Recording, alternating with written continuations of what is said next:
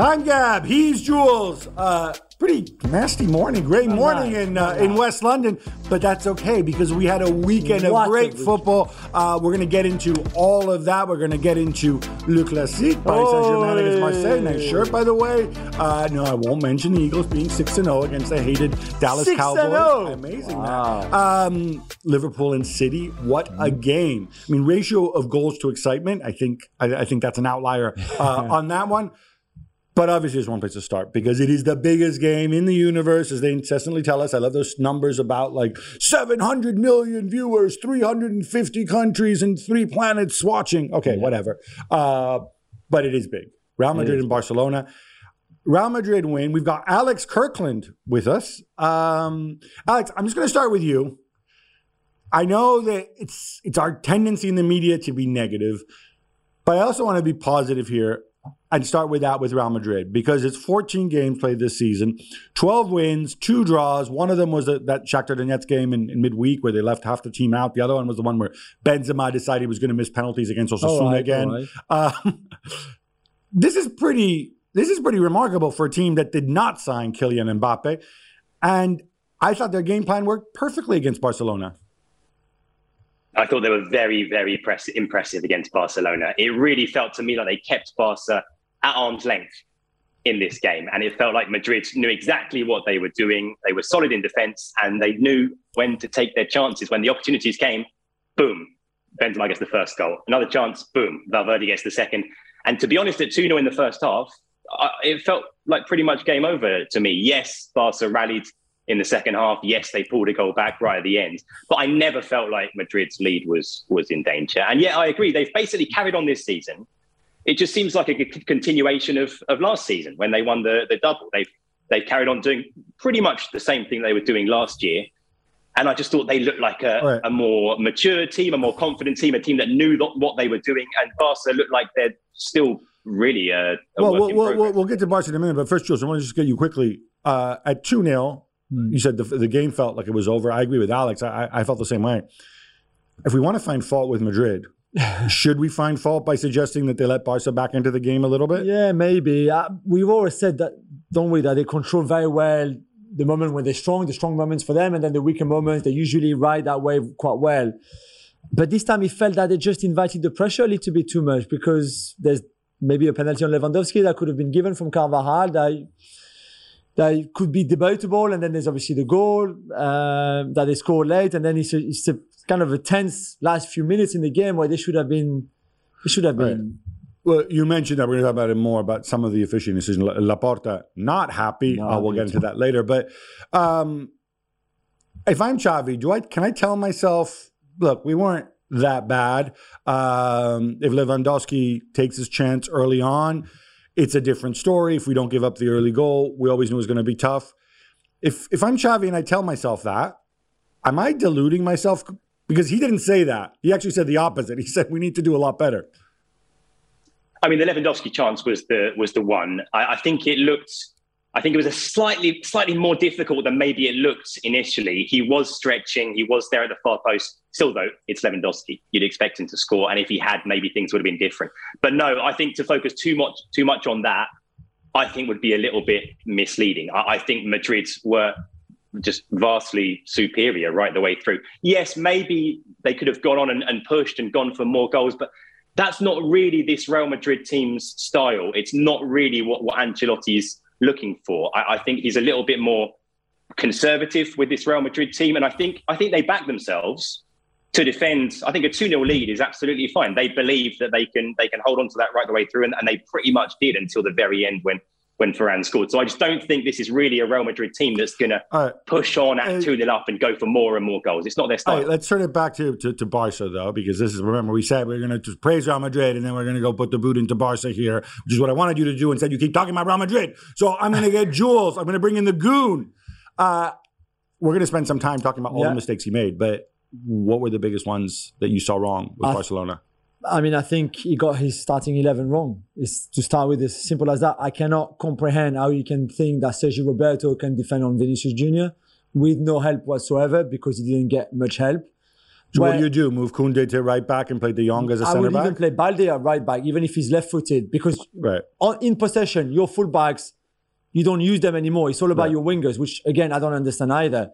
But at least put someone on Okay. Vinicius' All right, one. that matches space, and then Sergi Busquets. I mean, come on, Busquets. Individual errors. You can't. You can't play him anymore in those kind of games. I'm sorry. Uh, you can't I- play him like that. He moves like a turtle. He's like he doesn't even. What used to make him so good, he can't even do anymore. I'm sorry, but it's the time now. All right, I, I would. I'm going to add to that. I need to see Ansu Fati sooner. He can't be the fourth guy off the bench. I agree Um. I want to continue looking at Barcelona and their situation, but before we do that, Jules, we're contractually obligated. Jules, tell me who scored the opening goal for Real Madrid? Karim the Dream, There get you go. There you go. That's done. Get That's done. We got that out of the way. What? All right, um, Alex. Jules made the point earlier, comparing where these teams are compared to where they met last year when when when Barcelona trounced them four 0 um, Obviously, it's a different situation. That was the game that Modric played as center forward, theoretic like center that, forward, yeah, whatever he, something like whatever he's doing. Um, in terms of tactically, how the pieces actually fit together, I don't fully, I I don't understand why they are so predictable. I know people can pick on the defenders, and it's easy to play if the defenders are good, but I, I'm not feeling these wingers. I, I, I don't get that. It's not just for me. It's not so much a problem that they they play via the wingers all the time.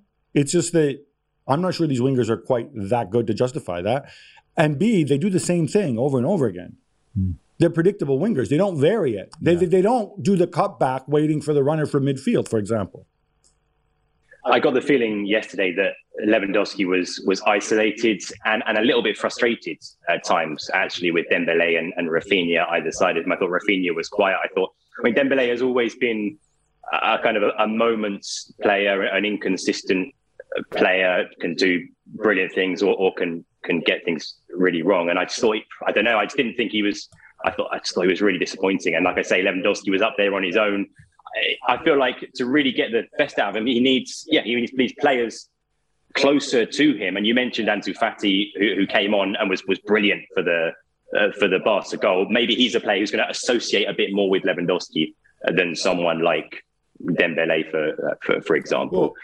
I, I, it was a, yeah, it was a bit kind of predictable. It was a bit slow. It felt like um, Barca had lots of the ball but didn't do very much with it. And like I say, Madrid were just willing to sit back and, and, and wait for their chance. He always brings it back to Madrid, doesn't No, he? no, no. But Um, he's right. I, I But, just don't. but explain Ansu Fati to me. Explain. there, there's a fitness issue gap. They can. They, it can. It can't be anything else. It, it must. Well, he has some. He has some medical condition. you can't play more than that 20, he 25 can't minutes, maybe than right now for a game time. in a game with that kind of intensity. Otherwise, right, I'm, I'm, I'm going to put this out there, right? If you are a doctor of any kind, please reach out to me on social media and tell me what this condition is called, the one which stops you from playing no, no, more than maybe 20 he's Come on, because not ready. not- maybe they they they they're cautious because of all the injury record that he's had in the last two years. I don't know. They what is might he? be- Is to build up his muscle mass? What What does he I have don't to know, do? but maybe our training is not very good either. I don't know, but there must be a reason well, why. let's ask Alex since he's there. Alex, There- when you look, ask them all that, what do they say? There must be something there because Xavi isn't picking him, and Luis Enrique isn't picking him for Spain either. So th- those, But when- those when you ask these people the together, I question, right? Their, When you go, judgment. when you go, Xavi, ¿por qué? Ese es bueno, el otro es malo. Can when you explain it to him or say it in Catalan, buen, mal, however you say I, I mean, I don't. What does he say? kind of access to Xavi, No, not you, but I- I these right- people give press conferences. There must be people asking why does the most technically gifted non-Polish player on this Barcelona team, why is he still on the bench when he's been back in training for months and months? You're right. He's been back in training for a long time, but I think he still doesn't have the the sharpness that, that you need to. Again, you're telling me what you think, and I consistently start- appreciate that. start. But what, why is it? Is Xavi? As in, nobody in the entire Spanish media has thought to ask Xavi or Luis Enrique this question. I, I haven't heard an, an answer, but I mean, Luis Enrique was asked and said directly, he's not at his level. He's not at the level that he needs to be at. At the physical level or at Simple the performance level? Um, no performance level. All right, but then I, Now, whether that's but- from the man who okay. picks Luis, who picks so Eric you Garcia, bring, then you bring him on wide, yeah, to play wide in a game like this. Maybe, maybe Xavi's mindset is to have two pure wingers to play wide. So Dembele, Rafinha, whoever you want as a winger, And Fati doesn't really fit that profile because he's not a typical winger like Dembele or Rafinha, But right? he's better than them. I know, but can- then we can- go back At least to- you have more variety. But we go back to the style of play and the tactics from Xavi, who basically Xavi as a player has two huge influences, right? The first one is the Dutch influence with with when when Van Gaal was the manager there, right? With two proper winger, and the other one is Pep, right? Right now, I'm flabbergasted to see that he kind of prepare prefer the very Dutch approach of like let's play with two wingers. Everything literally goes through them, everything to the point that don't, you hardly use your fullbacks instead of trying to just build up a bit more your play. It, it is weird. It is, you're right. You're 100% right, Jules. This is the value add, Jules, you bring because you got this historical perspective. It's just Uh, I don't get it. This is this is a throwback to to another era of playing. Yeah. What's more, what I think makes it worse with these wingers is they do the same thing. They don't, you know, there's different way. We, we saw a little bit when we praised Dembele in, in the Champions League. When the ball's out to Rafinha's side, he comes into the Yeah, box and he kind of, you know, acts as like a second striker. Okay, that's one variant. But when he's not doing that, he, they don't look for cutbacks for runners from midfield. They have Kessie, who was really good at, at actually that, making those runs into the box and, and finishing. Okay, you don't want him to do it. Gavi, I'm sure, can do it. Pedri, we've seen him do it. But it just doesn't happen. And there's also no variance. And I think one of you guys touched on this before, I think when we were off air. With Lewandowski, I get it. He's phenomenal. How about once in a while, you have him hold the ball up and you ask him to play back to goal a little bit, I know. right? And, and, and I'm sure it's not like Lewandowski doesn't do it because he can't do it, doesn't want to do it. He's not asked to do it. I know. Before Alex, before Alex answers, for me, the, the best Barca we've seen this season is that first half in Munich against Bayern. And this is a half where they didn't play as much on wingers when Pedri was so good. Remember, Alex, that game where mm. it, it- they could easily have been 3 0 up at halftime?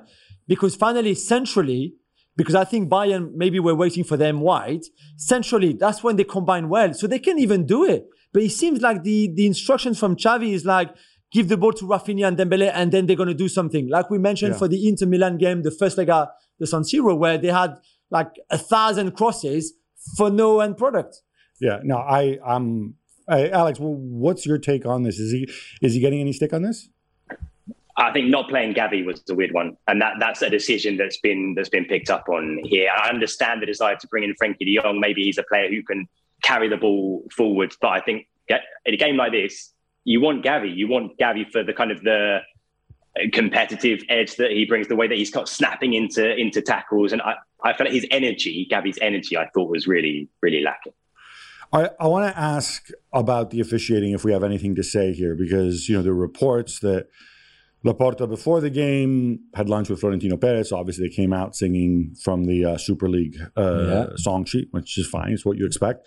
Um, but then afterwards, there were reports that he tried to go see the referee. He's it's funny because you know he's talking Super League on the one hand, on the other hand, he's copying your buddy Nasser Al Khelaifi, right? Let me go and shout at the referee after the game because that's going to change the result. What do we know about that, Alex? I mean, this feels to me like a bit of an attempt at deflection, to, to be honest. I, I, I think it's helpful for Laporta to be seen as look, I'm standing up for the club, I'm storming into the referee's room Right. to, to remonstrate over the decisions. And I think it's it's useful to distract a bit from what happened on the pitch, which was that Madrid were uh, were, were the better team. So I think it's useful for Laporta and maybe it's useful for Barca. But to be honest, looking at the, the, the decisions in the game overall, I didn't I didn't see an awful lot wrong, to, to be honest. I know the that Barca had penalty, the, right? the Well- penalty shout. Yeah. Is is that, that that's the main thing, right? Eric but I Garcia I, I'm, I'm not sure what else. I mean, the that's- one on but Lewandowski, the think- Oh, the Lewandowski, Yeah. the Car- Yeah, yeah, Carvajal yeah. and Lewandowski. The fact that that wasn't looked at and the fact Yeah. that the Rodrigo one was given. But I mean, I, I don't know. I, I don't think they've got too much to go. I, are they clear on the fact that I have sorry, I have to put my VAR hat thing is like when people say it wasn't looked at. No, everything gets looked at. It just Yeah. didn't call for an on-field Yeah. review on the pitch. I don't know if there's reached that level of sophistication there. um, I want to on, on the Rodrigo point, and I, again, I've been trying to be kind to Barcelona's defender, and and I've just said, all right, said my views on Eric Garcia. I'm not going to bring him up again, but now I kind of have to because that penalty, uh, whether you believe it was a penalty or not, and obviously the referee didn't call it in real time, and then the AR did. I'm, I'm assuming we all think it was a penalty. Yeah. Okay. Yeah. Even if he had won the ball, That's not how you defend. No. I don't understand where did this person learn to defend as a center back? But the worst, the worst is, and I almost tweeted it and I thought, okay, people are going to say that I'm too mean with him. On the second goal, on the Valverde goal, the ball is on the right hand side for for I think maybe Carvajal, and he plays the ball a bit a bit nowhere. And Garcia so flicks it when he doesn't need to because Koundé is where you are and I'm Garcia. And the ball comes from here. And instead of just leaving the ball to Koundé, then he, he kind of tried to go with his head, he flicks, it touches it, goes over Koundé's head, then Madrid get the ball back when they should not have not been nowhere near the ball. Can we can we give him the But benefit that- of the doubt that after- maybe Jules Koundé didn't didn't call for the ball? No.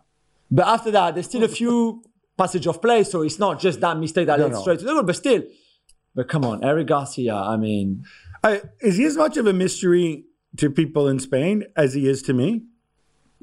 Yeah, I think the perception is that he's not a very good defender. That he's a very good footballer, great playing out from the from the back, not a very good defender. But still keeps getting picked for Barca, keeps getting picked for for Spain as well because they mm-hmm. prioritize, I guess, that ability with the ball over being able to do fairly Right. basic defending. Okay, but this is this is what I don't get, right? If you get a guy who's Smurf size and not particularly fast, yeah. Yeah, he can play the ball. But this is Spain. Like every big lump can play. Why don't you put Raul Albiol back there? He can play the ball, and he's tall, and he's strong, and he can read the game and read situations. He doesn't run anymore, also because I think he's 40 years old. But he'll certainly give you more than is he 40? He's got to be. We've got to be close There's to that. injuries as well. Not I quite. I think if Araujo is fit, he plays with Koundé, and we never see Eric Garcia in a But this game is of this problem. caliber. This is Yeah, again. This goes back to my problem with the way this team was built, with all the money that was spent. Right, you pull all those levers to become super competitive, and you're still you have Bellerin as your right back or Sergio Roberto, who's not a right back, and your first option off the bench. Even in your hypothetical wor- world where Koundé and Araujo are fit and play every game, your first option off the bench is either Christensen, and I think his issues are well documented. Yeah. Not his fault, perhaps, but whatever Yeah. and and Eric Garcia or Pique. Yeah. I there's no escaping this, right, Alex? Am, am I wrong here? I think you look at the recruitment over the summer as a whole, and it feels quite kind of scattershot. Like I'm not sure. I, I don't know.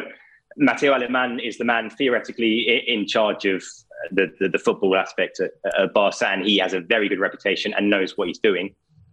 But I mean, how many of these signings so far have been unqualified successes? I don't think anyone's going to argue with with Lewandowski. But otherwise, pretty much ever since this Barca regime came in, you look at all the players they've brought in. Someone like Ferran Torres is another example. They've spent a lot of money, and I think the jury is is out on how much of that money has been has been wisely spent. And for a club that really needs to spend wisely because they don't have the money, that's that's not ideal. All right, let's move it to Real Madrid. Back to Real Madrid because you know it's easier to speak negatively about Yeah. people, but I think we need to. You know, we, we, we mentioned the midfield before. I thought Mm. Vinicius was great. I thought Rodrigo also was very effective when he came on. But Valverde ran himself Top into three the in the ground. world, like right? Toni Kroos says about Valverde. Top three what? Three. Uruguayan No, midfielders? midfielders. Three players. Yeah. What? Well, midfielders. I think he probably meant more midfielders than three players. yeah, I think it But easy. he's there. playing unbelievable, that's for sure. but definitely top three Uruguayan midfielders who play for Madrid. No, sorry. Um, but I, I want to praise Chouameni because Oh, yes. you know you're playing in this midfield. You're playing against people who, in theory, can zip the ball around left, right, and center. You have to do that thing that we we use that Spanish term bascular before, which doesn't seem to exist in English, but you you called you said shuffle. But- Maybe, yeah. because they always play through the wings, you've got a midfield trio which always has to slide across and help, right? Two of those three guys, one of them is 37, the other one is Kroos, who's you know not Never never the, the most most athletic yeah, yeah. guy, and is also in his 30s. So the way those three worked, and the way Chouameni especially, who you know is going to be the energy guy out of those three, Yeah. I thought was exceptional, Jules. fantastic for a first Classico. Again, let's let's remind everyone that he's just been there a, f- a few months, really. Uh, a game, a game of this caliber, even if that was at the Bernabeu, which I think helps, uh, you know, to not be too nervous and in a team that is so high on confidence. It's incredible for someone who's only 22 years old. And again, if you remember his first game against Almeria away, when it was very shaky for him and Camavinga, and it, it Yeah. kind of came off early for him to then have sw- almost switched his mind to become this incredible player in in such a key part of that team, I think is a big credit for him. He will start the World Cup now for France because N'Golo Kante is out. Uh, so he's going to have a, an even bigger end of the year than than than the last few months. But so much maturity, so much intelligence on top of the very good qualities as a footballer that he has. But for me, it's the maturity that he showed in a game like that that made the difference for Real Madrid. All right, Alex, final question to you. In fact, you can both answer this. Like, let's play hypothetical role play game. Uh, if Mbappe had made a different decision back in the summer, would Real Madrid be obviously in the long term? We assume they'd be better. Such a bad question. Why? Well, so what? And then It's what unpleasant happened? for you, isn't no, it? so what? Is Casemiro still there? Is he left as well? Or is Chouameni has come as well? Well, Chouameni would have come anyway, right? We're Well, making. I don't know. We're Well, making. How do you know? How do we know? All Okay. right, well, let's ask Alex. He's in Madrid. Alex, had they signed Mbappe, would they have been like, "Oh, there's no more money. Oh, let's not let's not bring in Chouameni." Well, Come what was on, your man. question? Would, would things be better now than I think in the long term they'd be better. In the short term, do we think that the impact moving Vinicius or whatever? The reason I say this is because I'm still convinced that one day Mbappe will rock up there. Yeah, So I agree with you. Um, what do you think? Nobody will hold you to it if you get it wrong. yeah, and it's a bad question, so don't worry about like. But this was the weird thing about the whole Mbappe saga, wasn't it? It was that it went on for so long, and he was the number one, the only player that, that Florentino Perez wanted to bring in. And yet you looked at that Real Madrid team at that point, and the one position they did not need to reinforce was the left hand side of the attack, because Vinicius was the most exciting player in young player in that position anywhere. That was always just the strange thing about, about the whole thing was that it was going to cause on the pitch problems in terms of what you do. Now, of course, they, they would have found a way around it. I'm sure they could have switched it around and found a way to, to make it work, but it wasn't a problem that needed to be solved. And I think that it's, it's worked out. It's worked out pretty well so far. It looks so so good. Vinicius keeps getting better. He's carried on this year at least as good, maybe even better than he was last year. And that that that development and that progression would have been disrupted to some extent if he was switched over to the to the right hand side or or whatever. On the Chouameni point, I think the fact they were of course in talks for that deal before the Mbappe decision, but the fact that they came out and did it the following week, pretty much, I think it was, Yeah. was very much a let's make a big noisy signing to, to make people forget a bit about Mbappe. For sure, there was that. Right. too. A Benzema and Mbappe partnership is always the best anyway. Well, that's what that's what I think. I, I think when Florentino goes home and he's like drawing in the back of envelope, he's drawing a lineup. Had Mbappe signed, it would have been Mbappe with Benzema uh, up front, Vinicius wide on one side, Valverde wide Yeah, on the other. Maybe Casemiro stays with Chouameni. Maybe may, maybe it's some combination of those two, Yeah. and then you tell Furlan. That would have been great. that would have been something.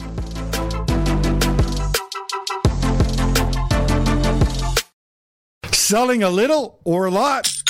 Shopify helps you do your thing. However, you cha-ching. Shopify is the global commerce platform that helps you sell at every stage of your business. From the launch your online shop stage to the first real life store stage, all the way to the did we just hit a million dollar stage?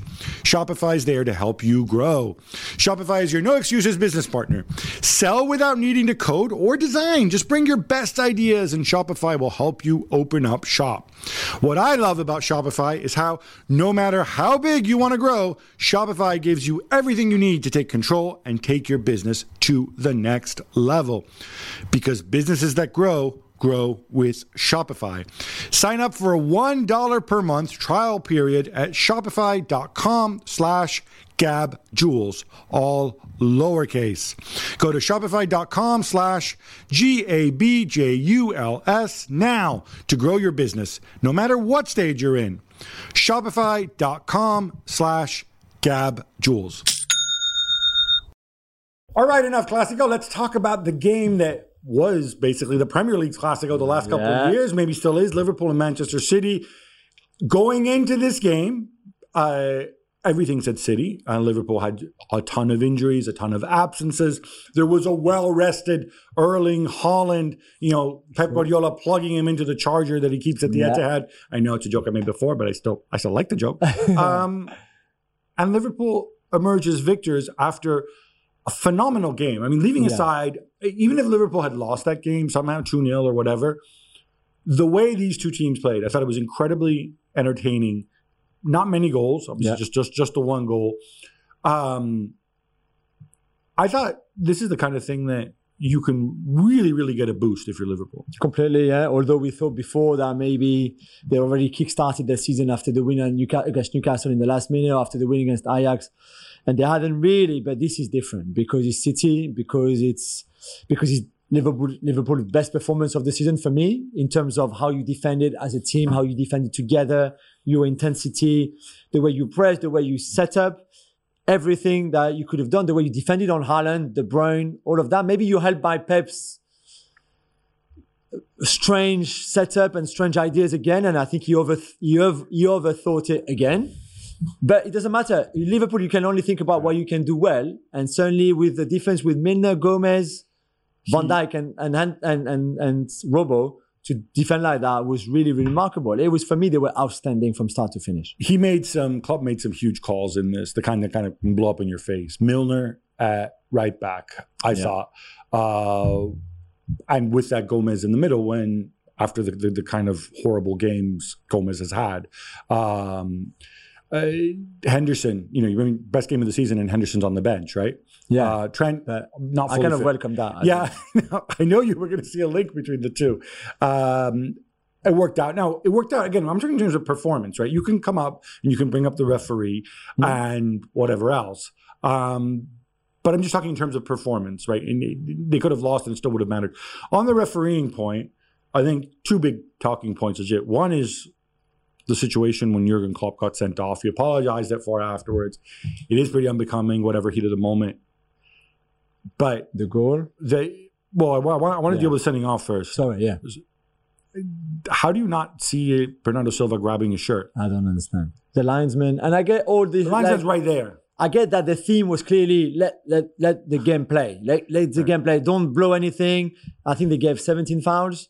That should have been the 18th one because this is this is flagrant, as we say in bas- you know in basketball. This is just like it's not on. And if you don't give that, the other one obviously was the one that wasn't given and then was given on VAR and which really annoyed Pep Guardiola. And that was the one which led to the goal being uh, Phil Foden's goal being struck off. Yeah, It was Haaland on Fabinho. yeah.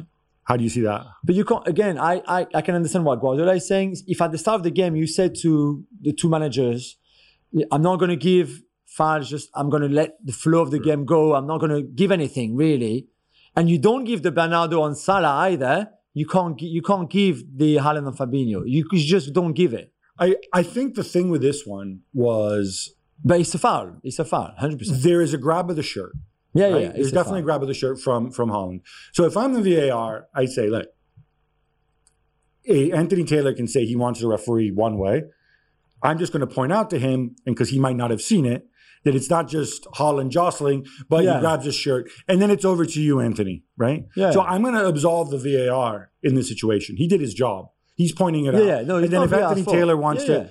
I do have some sympathy with with Pep. I mean, my view, it is a foul. I don't even think that there were that many situations. I, I know obviously he let it run. He didn't call ticky tacky stuff, but I don't think there were that many situations where it was like, oh, that was definitely wrong.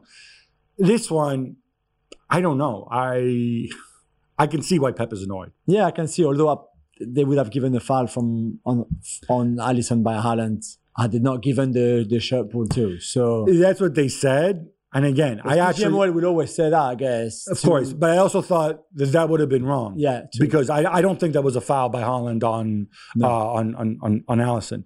Um, where does this leave City? Because you mentioned you mentioned you touched upon it. Was it an overthinking, and did it cost them? I think it cost them. I have to say, I didn't really understand. I think the back three they've played it before. Um, I just just quickly, you see James Milner as right back. I cannot believe that you don't put Cancelo and Foden on Elliott and Milner's side and put pressure and play almost everything on that left hand side. If you're Pep Guardiola and you see the weakness in that Liverpool team, it's there. It's Elliott, who's very good but young. Right. This is the first uh, game of this caliber that he starts. and then James Milner, who is good but who's old and doesn't play right back Yeah. anymore. And you can put Foden and Cancelo on that side, and even bring, if you want, a Gundogan a bit higher up to have that triangle on the left hand side. They missed a big chance for me there by overthinking. I almost felt it was like kind of like a double deception thing from him. That would have been the obvious thing to do, but we do have to give a shout out to Harvey Elliott. I thought Oh, he played two amazing. positions in that Best game. player in the game. He was phenomenal. I've often taken the line on the overthinking thing that what we call overthinking is you try to get an edge on your Yeah. opponent. And when we, I don't know what the XG was for this game. Um, obviously, we saw chances. There were, there were many more chances than than, than goals, some clear cut ones. I'm Yeah. thinking the, the Jota header, Salah in the first half Ah. when when Ederson made that save. When I think you tweeted that he should have squared it. Hundred percent. Hindsight 2020, but also you know you had you had Haaland's headers, you had the big save from from from Alisson, you had the disallowed goal. Um, I don't have such a big problem with the way he set up, other than perhaps targeting Milner more, which Yeah. would have been pretty pretty obvious.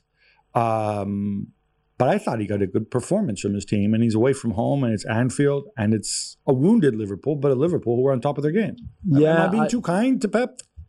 I think a little bit. I think Cancelo is always far more effective on the left hand side than on the right hand side, anyway. Uh, So what? You play a Kanji right back? Yeah, I mean, but you already have a hybrid defense anyway. So it could have been a back three with Cancelo super high on the left, for example. So I would not have changed, for example, I, I would not have had really Cancelo and Foden as wing backs. And just the, the, the usual, the like, the very like uh, normal back three, if you want. But I just think Cancelo on the right hand side is not the same as on the left hand side at all. And I think we we haven't we haven't seen Cancelo really creating as much from the right than Yeah. he does on the left. Well, and I he- think and then I think De Bruyne suffers from the Cancelo position as well onto the right the, the, the right half spaces. And City haven't used the half spaces well yesterday. No, they haven't. And what you also missed with Cancelo, not to go on about it, but I think again, I think we both agree on Cancelo that he is. I, I think he's one of City's best players uh, when he's on song and used in the right way. Attacking wise. what yeah. he brings, yeah, on the ball. What he brings when he comes inside and starts to play make, but then he found himself coming inside into an area which I thought was congested by Bernardo Silva's position Mhm. as well. Now, again, not wrong to play the box, not wrong to bring Bernardo Silva there, but you know, decisions have consequences, right? There's always uh, there's always a counter effect. You got to choose the best one. Um, I thought that affected him. I think very specifically, obviously, isolate the incident, the goal with with Mo Salah. He apologized afterwards. Yeah. He tried to be aggressive defensively, and to use NFL parlance, he he jumped the passing route. Right? He Yeah. he tried to go in front of him and didn't get the ball. Maybe I'm thinking too Italian, too conservative, but you're up against Salah. The ball's coming. Rather than gambling, just drop off him. You're quick enough. You're not quicker than Salah. You're quick enough to jockey him. Wait, drive him wide. Wait for help to come. Make Salah beat you and dribble, and then beat him. You know, because there were other players who were, Yeah, who were yeah, yeah. recovering. Um, is that would have been the, the, the safe thing to do? I mean, I would I go even more Italian than you. I was always told playing that you should not leave anybody one v one when you have a corner or a free kick like that. By the way, terrible free kick from De Bruyne. I know Cancelo is getting all the stick. There's no way Kevin De Bruyne of his quality takes takes that free kick Yeah. straight into Alisson's hand, and then Alisson kicks the ball towards Salah. But I was always told always leave two v one. So two defend two players of your team who are, don't have to be defenders, but against the one player from the other team that stays up in case there's a counter attack. Well, but as we've often, 1v1. most people know French football But is the why do you uglier, more even defensive Cancelo? version than Italian Why- football. So Is Cancelo better used for you to be there with Salah or being on the edge of the box, for example, in case the ball comes back out and he can volley or recycle the ball or do something? Why is it him that stays with Salah? It makes no sense whatsoever. No, that doesn't that doesn't quite follow with me. I mean, I guess you'd have to look at the other options. Were they in the box to to try to use their their, their size or their, their presence? And then you make a trade off. But uh, no, I, I I I I'm with you on that one. Don't know. What I would say a little bit too was also that script, right? Goalkeeper gets it, boom, hail Yeah. mary over the top. Obviously, I always wonder, you know, people watch Champions League games not involving their team. We saw Andre Onana do it Yeah. for Inter against Barcelona very effectively. Diogo Costa in a way for Porto oh, against. Yeah, we saw you with with a Galeno goal. Yeah. And didn't we see Ederson also do this? Was it last season or the year before to Raheem Sterling? He did it to he did it against PSG in the semi-final, With Raheem Sterling, right? or, or maybe Mahrez, or maybe it was Zinchenko for, and then Mahrez scored or something like that. But yeah, yeah, yeah, that's what. So this is not something that's No. it's quick thinking from Alisson, but it's, It's not great. something unfamiliar. Oh Something no, City no, themselves have done. But clearly, one of the themes for Liverpool was that Salah was the The out. highest player Yeah. all the time, and we saw on the chance that he misses that he should have square for for Jota. If you look at the the heat maps and the average position, he's the one higher up, and Firmino, Elliott, and Jota much behind him, and they did all the recovery work. I think between them three, they recovered 17 or 18 balls. Salah didn't have to do any defending; he was just had to stay up there. They play over the top. And they played behind the city line, and then he had to go for it, and he, he finally worked. But if you play more centrally like that, it was always going to be more effective, especially with the incredible game that Elliott had on that right hand side. That, that suits Salah perfectly well. I want to bring it back to Haaland because he's fully well rested. I don't think he had a bad game in terms of getting into positions and shooting. I think I think he had what five shots on goal, Six shot- yeah, six six shots on shot. goal. Um, obviously, one was was that great save from uh, um, from Alisson, and the, the one which you kind of scuffed. But then he had the headers. And I was always fascinated by this. Remember when we did like our list of greatest, uh, Yeah. greatest young players? We had Tor-Kristian Karlsen, who of course is Norwegian, like Erling Haaland. He, I think he angered Haaland by putting him at, in sixth place at the time. Yeah. But um, but he said, you know, oh, he he can improve his heading. I think Haaland has said he can improve his Yeah, heading. yeah. I think this is evidence that he can improve his heading. Now you can say he did well to be in those. He did great to be in those positions. I agree. And I'm not saying they're easy headers, but can you imagine if he becomes a great header of the No. ball as well? Yeah, know. And I think we looked, he so he, he got 39 touches, the six shot, his XG on his own, just him, not the City team, just him is 0.49, so it's 0.5. So he should he should have done better really than because there's he doesn't even test Alisson on the on the headers, which is where I would rather him to try hit the top corner instead of hitting the ball at Alisson with power because he could not judge the ball per- properly or he didn't want to take the risk of trying something a bit more difficult maybe. But Uh, honestly, this is something where if he masters this, it's all it's yeah, it's, it's it's, just about game over, Yeah, right? pretty Um, pretty much. talking about some of the uh, some of the ugliness in this, Liverpool have opened an investigation. That, you know, people were throwing missiles, uh, coins at, at Pep Guardiola. I got to say, Pep, when when he was angry about the goal, I mean, look, both managers are passionate, and we want to see that. We Yeah. accept it. Um, Klopp got himself sent off, unnecessary, and was always going to be sent off. I thought it was quite disrespectful to the referee, which is also why he, um, I think he apologized for that afterwards. Pep as well after the disallowed goal when okay, I'm fine with you getting angry, then the fans go and mock you because the call goes against you. You know, not his first rodeo. Yeah. Going and like throwing your hands yeah, in the air like that to up a bit. Yeah. wind up the crowd. I think he could have avoided that. Um, there's also some ugly songs about Mm. Hillsborough, which sadly we have to cite. Um, and again, I just I, I don't want to digress on this, but I just have to say this: like this could have been you. If you are a match going Yeah, fan, this could have been you. So just please think about that, right? Um, and then there was a little bit of pre-game tension stoked by Jurgen Klopp when he talked about his ceiling Yeah. versus Manchester City's ceiling Yeah, in terms or of three three clubs who can do what they want. He said, yeah, and have no ceilings. Um is he kind of playing to the gallery on that one a little bit? He said, "Oh, you asked me the question. I'm going to give the answer, but you all know the answer. We all know the answer. We we do.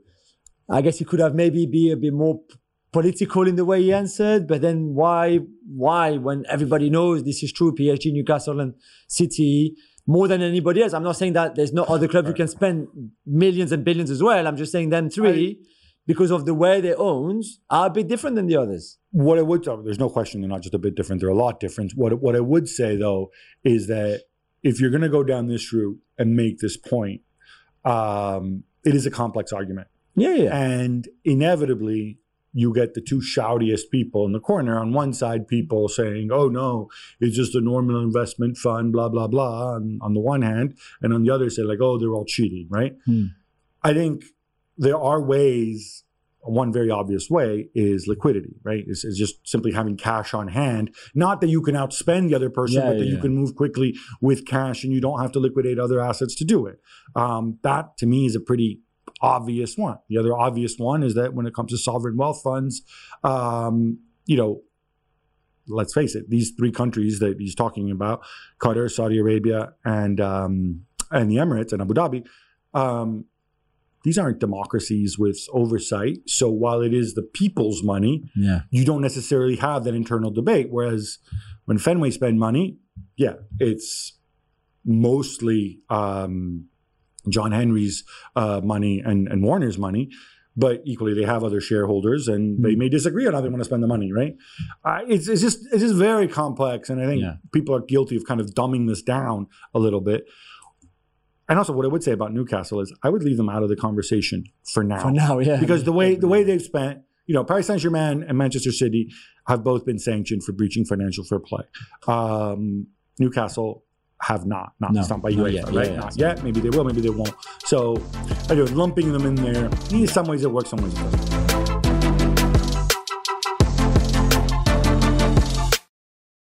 We're driven by the search for better. But when it comes to hiring, the best way to search for candidate isn't to search at all. Don't search, match with Indeed.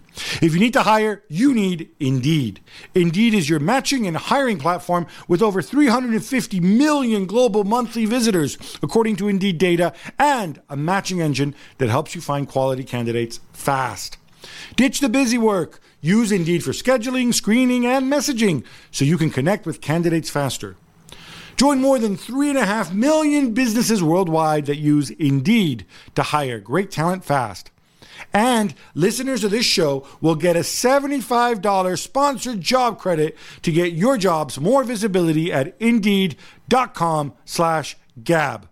Just go to Indeed.com slash Gab right now and support our show by saying you heard about Indeed on this podcast. Indeed.com slash Gab. Terms and conditions apply. Need to hire? You need Indeed. All right, enough of Anfield. How about some quick hits instead? Let's go, Gab. More classics. Paris Saint Germain beat Marseille 1 0 in France's version of the Classico, which of course goes all the way back to PSG's founding date sometime in the 1970s. Yes, there were people walking on the moon before Paris Saint Germain was even founded. Sorry, Jules. All right. Uh, less than 50% possession at home against a side that played the last 20 odd minutes uh, with 10 men. But I guess it doesn't matter when you go on the counterattack like that. They wanted verticality. They got the verticality. That was one of the the theme that the manager Galtier wanted. To be fair, what I liked about the game, it felt like old times. This was a proper classic where the two games, the two teams went for it. Marseille played well at times. They they were a bit unlucky. They were exposed, but because they attacked and they pressed high, and I like the fact that Tudor and his teams his team went for that. And PSG's front three were, were outstanding at times and they were very good. And it's another win. I think Marseille have only won one in the last 26 in the Classic. So, but but they're getting closer. Are, are, are the haters wrong to be surprised that Mbappe passed the ball to Neymar for the goal? It's his first assist, by the way, this season. Gab Kylian Mbappe says after the game that he never asked to leave Paris Saint-Germain in January and that the day the story came out, he was taking a nap and his entourage were watching his little brother play in the uh, in the youth league. I'll share what I think after, but first, you tell me who you believe, Kylian or the whole French, and not just the whole French media, the whole people in the no media around the world. Yes, I- I'm going to go and uh, again lift the curtain a little bit. I know people like to say, "Oh, the media make things up." No, they don't make stuff like this up. Um, what does happen is, presumably, this was shared with a few people, and Yeah.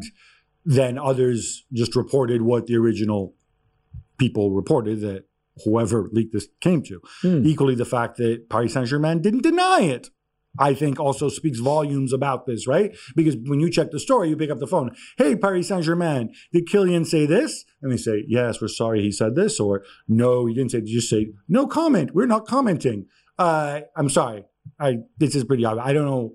I don't know why he's walking this back. I don't think it. No, I mean, he said what he had to say, really. Like in front of all, you know, he was always going to like there's no always going to do what? Say one thing one day, say another thing. no, the but there's no point putting fire now on, going publicly like, yeah, I want to leave now, I'm not happy. And then like, you know, they've Right. just won the Uh, let me They help him. Let me be his personal PR advisor, right? If this is if this is what he wants to say, he says, "Yeah, I said what I had to say, but right now I'm a Paris Saint Germain player. Yeah, player. I'm 100% focused on on Paris Saint Germain, and then I'll be 100 percent focused on France and blah blah blah." It's all you got to say, right? Yeah. All you got to say. Tons of twists and turns, but Arsenal get a massive three points away to Leeds and are now four points clear at the top of the Premier League. Jules, this game was delayed because VR wasn't working. I'll bet Arteta is happy they waited to fix it. it's very, as you said, it's, it was crucial. Crucial that VR worked because the ref gave a penalty and a red card to Gabriel right at the end, 94th minute. That was that was not given by by by well, after VR intervened. The referee went to, to the screen, saw it, and realized that it was a wrong call. By the way, uh, Patrick Bamford, one of those cheating foreign players versed in the dark arts, who goes and tries to get Mm. and opponents pushes sent and yeah, and yeah, yeah. lines and pull. Oh, oh wait, oh, yeah, no, he's no, English sorry, and oh. he's you know he's nicely educated. But Arsenal didn't play well. We're not the better team. They, they No. scored a very important goal, and then they were solid. Ramsdale won won that game for them, which is very important because, as we said, they played so many games. They were at Bodo Glimt in Norway on Thursday night. They stayed overnight over there. They only came back Friday to go to Leeds. At, Okay. This is it. You know, Leeds played. I thought Leeds played really, really, Really well. well. I also have a message, by the way, to all the Muppets on social and stuff like that who complained. Oh, contempt for the fans. Oh, uh, uh, why do we need VAR to play this game? And like, first of all, this is a tournament. It's a tournament called the Premier League. They have rules. Yeah. One of the rules is that there's VAR there. For and then yeah. afterwards, especially if you're an Arsenal fan, you're pretty damn happy Yeah. that they had VAR. Tottenham pulled up alongside City in second place with a 2 0 win over Everton at home. But Gab Richarlison's injury could be a huge loss for him and for Brazil and for Spurs. a, a massive loss. Obviously, this was his uh, his homecoming uh, to Everton. On the pitch, though, I thought they actually played better once he went off and they had the three five two with Bissouma. Suma won the game for me. We're going to see much more of this. Yeah. I think also because Kulusevski's out, Lucas Moura just just back and whatever. Uh, it's an alternative. Let's not forget Bissouma. I thought in the summer was probably their most important signing, Yeah. as much as Richarlison anyway. And um, and it's just Conte integrating him in the team. Doesn't hurt to have another way to play. Manchester United are held at home by Newcastle as Cristiano Ronaldo gets only his second league start of the season and has two goals disallowed Yeah. before making way for Marcus Rashford, who misses the winner. Jules, I think Ten Hag was more impressed with United's performance than I was. Yeah, and then I was too. I mean, Cristiano was not happy at all to be taken off. He kept shaking his head. And then at the end, I don't know, the, Ten Hag is on the touchline, Casemiro comes off, and Casemiro is like, get it. And you know, almost like Ten Hag said, well, you know, not bad. What, do you mean, not bad? I don't know Newcastle, they're a good team. They're good. They drew with City. That was at St. James's Park. But still, this is a game that United should win and should play better, I think, in it. But again, you come on the Yeah. back of a game in the Europa League where he played a very strong team against Omonia. That I really didn't understand why. And then you play another, you play almost the same team against Newcastle on the Sunday. There is zero doubt in my mind that Cristiano would have buried the, the header that Rashford Maybe. missed. Equally, some of the Cristiano fans going on about, oh, but he had two goals disallowed. Like, uh, yeah. but Uh, one of them, he was about 10 yards offside. The other one, you know, it was sneaky playground stuff. Yeah, yeah. I don't, I've seen Cristiano score enough phenomenal goals and even ordinary goals that I wouldn't have counted that as, That's you for sure. That's for sure. Napoli is the top in Serie A with a 3-2 win over Bologna. Gab, Victor Osimhen come o- comes off the bench to score the winner.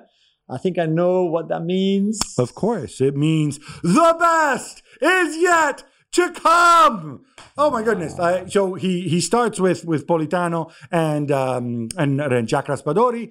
Makes a change. Here comes Chucky Lozano. Here comes Victor Osimhen. It's one-one at halftime. We're playing great. Only got the equalizer just before the break, and boom, they take it away. They take the lead. Got a bit nervy at the end because um, because Meret made a mistake. But then Osimhen, of course, scoring the winner. Um, I don't know. Above him, only Sky. Oh, incredible. Oh, and I haven't even mentioned Kvaratskhelia, who was man of the match, Yeah, by yeah, the way. But we're used to that by now. Time to show some love to Union Berlin, producer Freddie's favorite team. They beat Yes. Borussia Dortmund 2 0 to say stop of the Bundesliga in their own unique and inimitable style. Yeah, incredible. you incredible got some numbers on this, yeah? I know. I mean, I, we tweeted it uh, during at, at halftime when they were 2 0 up at halftime with 27% of the ball, 80 passes. I mean, 80, 80 passes. It's, 11 shots. I mean, I was like, wow. And the XG was 1.5 or something. I was, this you, is You incredible. want to talk about efficiency? I think they had 16 shots at the end of the game with 23% possession. I mean, Incredible. masterpiece. Well done to them. Talk about Dortmund had some chances late on. Yeah, this was a game where they three could have used saves. Anthony Modeste. Yeah, and also Dortmund uh, Kobel in goal. I mean, you don't make mistakes like that. Chelsea beat Aston Villa 2 0 as Graham Potter mixes things up with Raheem Sterling play, playing as a right wing back in Ray- Reece James's absence, while Kepa gets the start and makes some big save. Gab, your thoughts? My thoughts is that Raheem Sterling should refuse to play No, ever again after being nutmegged by Ashley Young. I think that on its own, Yeah. like, it's obviously not his role. Maybe you can adapt to it. Reece James being out is obviously a big loss. I'm glad he went with somebody more attacking than going like, oh, let's put Aspi, Spilicueta there. Let's put Dave out there. Uh, no. Um, I'd rather you put Loftus Cheek there, but obviously they had other guys out, so maybe they couldn't do that. He's experimenting. He's trying to find his lineup. I don't have an issue with that. The the he's given the concepts. I just don't think these pieces fit together very well. I I, mean, Villa gifted They them two play goals, better. They and they will play better. They improve. Bayern beat up Freiburg 5 0 to restore some sense of normality to the Bundesliga table. Jules, you like Leroy Sané playing through the middle? Yeah, I like that a lot. I mean, they were outstanding. Five different goal scorers for the five goals. They've scored 53 goals now in 16 games this season. 53. That's 3.3 goals per game. I mean, you could say Robert Who. Um, they were great. They're back to their best. Uh, and Freiburg, to be fair, were, were quite naive. But If you play early. Sané through the middle, right? Do you who do you do you play Mane at center forward? Where do you put my man Thomas Muller? Or indeed my other guy, yeah, Musiala? yeah.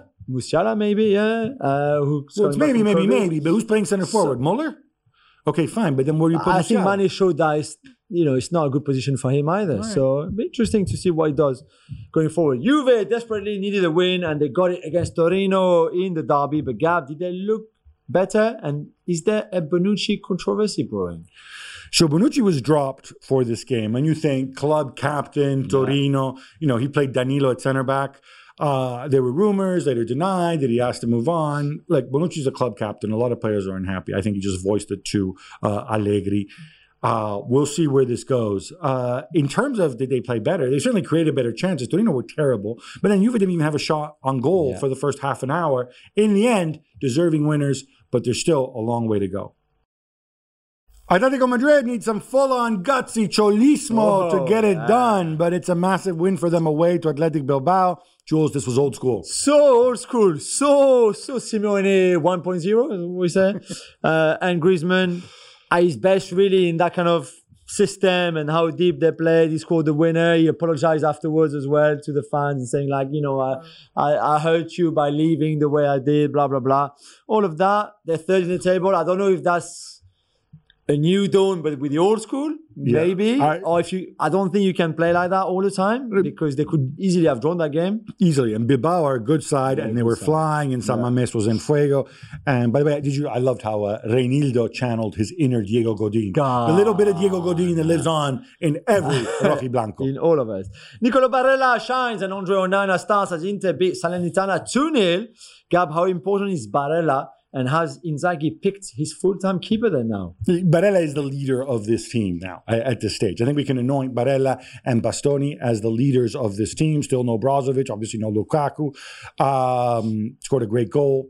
Phenomenal again. Yeah. And yes, uh, now it's time to say thank you, Handanovic, and hello, Onana. No more hand up, please. Jules, I think I speak for both of us when I say we're big Xabi Alonso fans. Uh, we're marks, in fact, to use wrestling parlance. However, maybe that's why it hurts us so much that after conceding three at home to Porto, uh, his Bayer Leverkusen side gave up five to Eintracht. And most of the goals coming the same way with inability to defend the break. Completely, yeah. I mean, being exposed. I mean, he started just before the break with like a penalty that then was missed and retaken by Kamada, who scored, and uh, Kolo Muani. I missed the first one, so nothing went their way really into that game.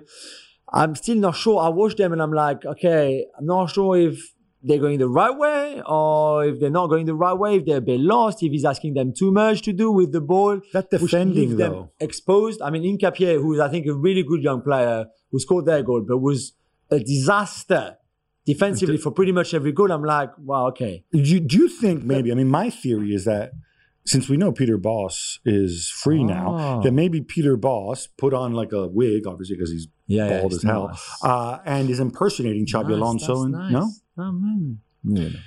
Gab, how about some love for Atalanta? They beat Sassuolo 2 1 and remain just two points off the top of Serie A. And they have some big players like Toloi, Zapata, and Djimsiti who have yet to return from injury. Djimsiti, which many people thought was just a health club, in fact, is a very good uh, defender. Uh, I think it's phenomenal, and they, they're doing it. I've said this before. They're playing very differently from last year. Uh, they're still direct. They're, they're certainly more defensive. Ademola Lookman's given them a real spark uh, when he's in there. And again, so many of their guys are out. They're integrating more of their young players. Yeah. Um, you know, their homegrown players. Obviously, a tremendous uh, youth academy, not just Scalvini, who's got everybody excited, but others as well. So, oh, they're onto something good, and they're not going to go away. And they have no midweek football, which I think really, really matters them. Great do- job by Gasperini. Mason Greenwood, who was arrested in January on suspicion of rape and assault, was rearrested this weekend for allegedly breaching bail conditions. Jules, the story is very ugly. Yeah, really ugly Gab. And on Monday morning, he was charged and appear in court as well for the, the attempt of rape. Uh, this is ugly, as you said, crazy. Uh, like now, you would expect that thing, the process to go along and he will have a trial and all of that. It's just, yeah, you just Just wonder how story. yeah, you got to that point. Lazio are held at home by Udinese and they also lose Ciro Immobile to injury Gab. They're also making news off the pitch with Matteo Sarri and Igli Tare. Yeah, you know how like sometimes intelligent people, and I think both Sarri and Tare are intelligent people, uh, they don't have filters and they don't have people around them to say, hey, don't say stupid, unhelpful things. so Maurizio Sarri comes out afterwards, complains about the pitch, and says, That's it. I'm never managing at the I Stadio mean, the pitch is bad though. ever it was again bad because the pitch is bad. night. It was it's really bad. That's fine, but don't come out and say it this way. Yeah, and just you- there's a different way. Don't, don't be, you know, Mr. Diva drama queen. No, I can't work in these conditions. You know, come on, man. that's you, you're, better than that. The other one, Igli Tare. All right. Other than displaying a complete absence of any kind of sense of finances when he's complaining that, you know, other clubs in Serie A like Milan and Juve and Inter are, are, are functionally bankrupt because they have large debts. That's not quite how No. it works. Um, he also came out and he trolled who else? But who's the man with the Europa Conference League tattoo? Jose Mourinho Yeah. saying like, "Oh, Europa Conference League, that's for losers." I'm like, okay, Tare, you big winner. What, what have you won? Yeah, I, I- I'd love to see Tare go and say that to Mourinho's face. I'll give it. Tare's about three they times just the drew size home to. Sturm Graz in midweek in Europe. I mean, come on. Our buddy Peter Bosz, second Peter Bosz reference of the show, is no longer in charge of Lyon. But even though he was replaced by his polar opposite, Laurent Blanc, not much has changed. No, they lost at 3 2. Three goals scored by former Lyon players as well, Gouiri and Terrier. And, and Blanc said, I loved everything about today. Well, apart from the result. Well, yeah, thank you. Apart from the result, I mean, they try to play, they still can't defend. There's loads of work to do. I'm still not sure he can deliver, but we'll have to see. Saudi Arabia, Saudi Arabia's public investment fund, Gab, who own Newcastle United, are rumored to be considering a stake in the broadcaster beIN Sports. Why is this relevant to our football show? Well, it's relevant because beIN Sport, as you know, are Yeah. a major, major broadcaster. They pump a ton of money into the game. Um, I don't I haven't looked at their accounts. I was assuming they make a ton of losses every year, given the Yeah. amounts of money they throw around. It's relevant because the chairman of beIN Sport is Nasser Al Khelaifi, who wears different hats, including he's also the president of the club whose shirt you're wearing, Paris Yeah. Saint Germain, Of course, and of course, obviously, president yeah. of the European Clubs Association. Um, I'm wondering if they acquire beIN Sport, do they also acquire Nasser Al Khelaifi as well? Maybe, he then go work for them? Um, smart money is that there are other funds, and B and the Qataris would rather not sell Yeah. to public investment fund for obvious reasons. Um, but it is a reminder how beIN Sport came onto the scene, changed so many things, expanded so quickly, and now things may be going in a different Hmm. in a different direction. It's also funny that, of course, Saudi Arabia had banned beIN Sport Well, just yeah, a couple years ago in the country. it? We're stealing their uh, satellite signal. Edinson Cavani scores his first goals of 2022 as Valencia are held at home by Elche 2 2. Jules, he only lasted 45 minutes, but Yeah. you must be delighted nonetheless. He delighted, absolutely. Again, I'm going to do the celebration. Uh, I mean, we love him in our house, to be fair. By the way, Uh, that celebration, he stole that from Andy van der no, I know, Let's be clear still, on that, I'm just okay? saying There is only one does it. archer, and it's That- Andy yeah, but that's how he celebrates his goal now, whether It's his or not. I know, But but give like, credit to the original, yeah, Andy van der Meyde. true. Uh, and yeah, fitness wise, I think there will be issues and there will be problem, and I don't think he can play every three days, etc., etc. But to see him at that level and the assist that he gave in the previous It's game, nice. yeah, it's nice. He The looks like clean shaven Jesus, doesn't I he? know, it's so lovely. The Athletic reports that the Premier League is mulling a 16 preseason tournament in, where else? The United States next summer. What do you think? So this would be uh, the, the I think the the format they were talking about. You know, you you have uh, a round robin of, uh, of you know two three team groups and then maybe a final. Uh, it's a money spinner and so on. I think there's a lot of hoops to jump through because a lot of clubs might say, well, you know what, screw this. I'm going on tour in Asia where I'm making more money, Yeah. or I'm going to organize my own independent tour of the U.S. You know, what kind of prestige are you going to give me to, you know, because the Premier League had this thing called the Asia Cup in the past, which was like this this uh, smaller, shorter tournament. Yeah, yeah. Um, and of course, they need to get permission from the U.S. Soccer Federation, from UEFA, from from CONCACAF. I think there's still a lot of hoops to jump through here.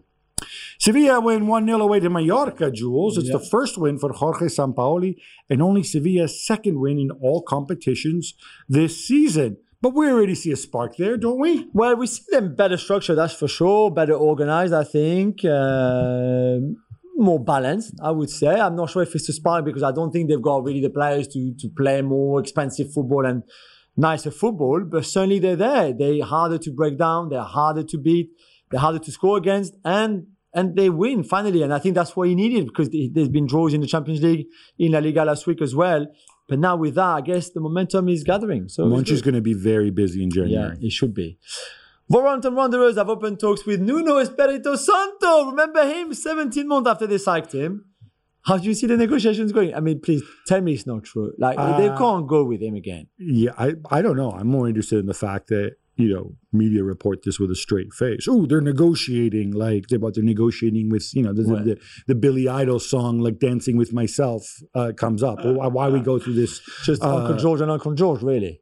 I it's Uncle George with Uncle George, right? and if Nuno wants the job, he tells Uncle George, "Hey, Uncle George, I want this," and Uncle George decides. It's not. Yeah. I, I mean, I, I did this whole thing as a charade. I don't. I don't like it. I think it should have been dealt with a long time ago.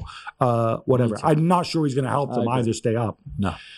Another week, another case of games being delayed become because somebody decides the goals are the wrong size. I find this story unbelievable. Me too. I don't know why it's happening now in 2022. I've never heard of this until, uh, until recently. That's three games. It's I- we we we had Wigan last week, Hull City against Birmingham City, the- uh, the Women's Super women, League with yeah. Arsenal. Um, why is it so hard to get something so No, basic? but so my wrong? question is, surely the goal have always been too big then?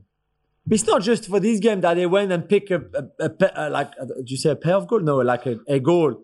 Well, no, It I must mean, always been this one that in that stadium at Hull City. It's not like they're made of the wooden goalposts so they grow because somebody waters so the pitch. it's always been wrong then, or it's maybe the way they fit it.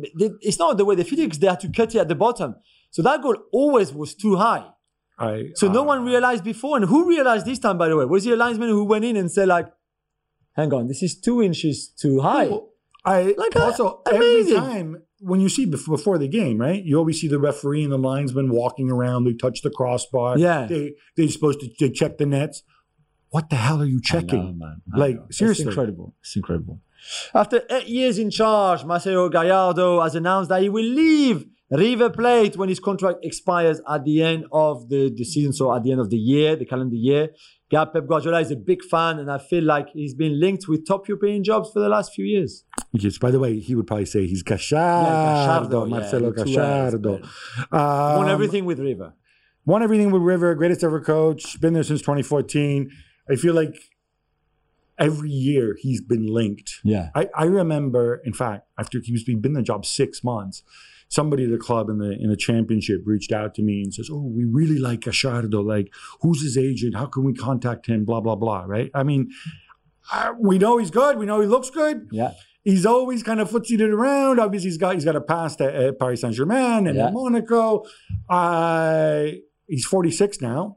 You know, if it's because you want to move, Yeah. but he's also been linked with moves to Mexico. Yeah. He's been linked with moves to MLS. yeah. Uh, he's been linked with national team jobs. I will like, have a lot of. I like the fact that there's somebody so hyped that is kind of taking his own time, doing his own thing, not Yeah. jumping on the big European bandwagon just because. Good for him. Uh, before we move on to the next quick hit, I do want to issue a small correction, which was flagged up by a listener uh, last week on the show. Um, I said that uh, the IRA was the uh, uh, military wing. Uh, sorry, I said the IRA is the military wing of Sinn Féin. I meant to say was the military wing, reportedly, obviously, of Sinn Féin. Apologies for uh, the confusion. Jules, you know I couldn't care less about this, but Karim Benzema will win the Ballon d'Or in a few hours. Yes. Yes, don't do it because you only you're only allowed one per show. I did one Kareem the Dream. That's enough. I, he deserves it. Incredible year, calendar year now, of course.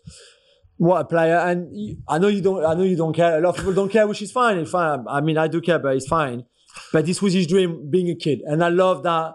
Whatever your dream is when you're a kid, whether it's winning the Ballon d'Or, working with Gab Marcotti, having your own show, I, I don't care. but when you finally realize it, it's You a, both got to realize your dreams. There you go. Yeah, well done. Funny that that's his dream and not winning the World Cup, but I guess it's but you, it might Yeah. be another dream. Chelsea play Manchester United on Saturday, and United players have returned some of the ticket allocation to the club. Why, Gab? I think we can give some praise to Manchester United's players. So basically, uh, when they go away from home, uh, each player, uh, I think it's not just the players, the traveling squad get, Yeah. they get two uh, the two tickets to give to family and, and friends. I think they can buy more in some situations. In this case, since United have had their away the, their away ticket allocation cut because it's considered a high risk match because it's late on Saturday. I don't know. Don't ask me about the Yeah. place. I don't get it. Um, they said, "Hey guys." We'd rather have more fans there. Not that our family members aren't fans, but you know, maybe proper match going Yeah, fans um, might make more noise and give us more support. And so uh, many of them have given their Good tickets back, which I Yeah. think is uh, is a good gesture It is a for the, for the fans. For sure. Jules, that brings us to an end. But we got to come back on Thursday, do this all oh, over again, Yeah, right? Midweek round of Premier League. Big, big Yes. midweek coming up. Not City and Arsenal, funny enough, Nope. but but plenty other stuff to get stuck into. Until then, love the game, love your neighbor, love yourself.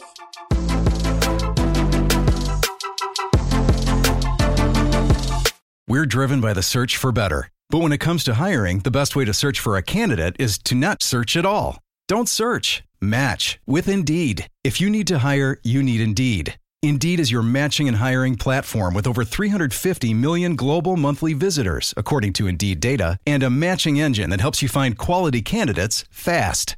Ditch the busy work. Use Indeed for scheduling, screening, and messaging so you can connect with candidates faster. And Indeed doesn't just help you hire faster.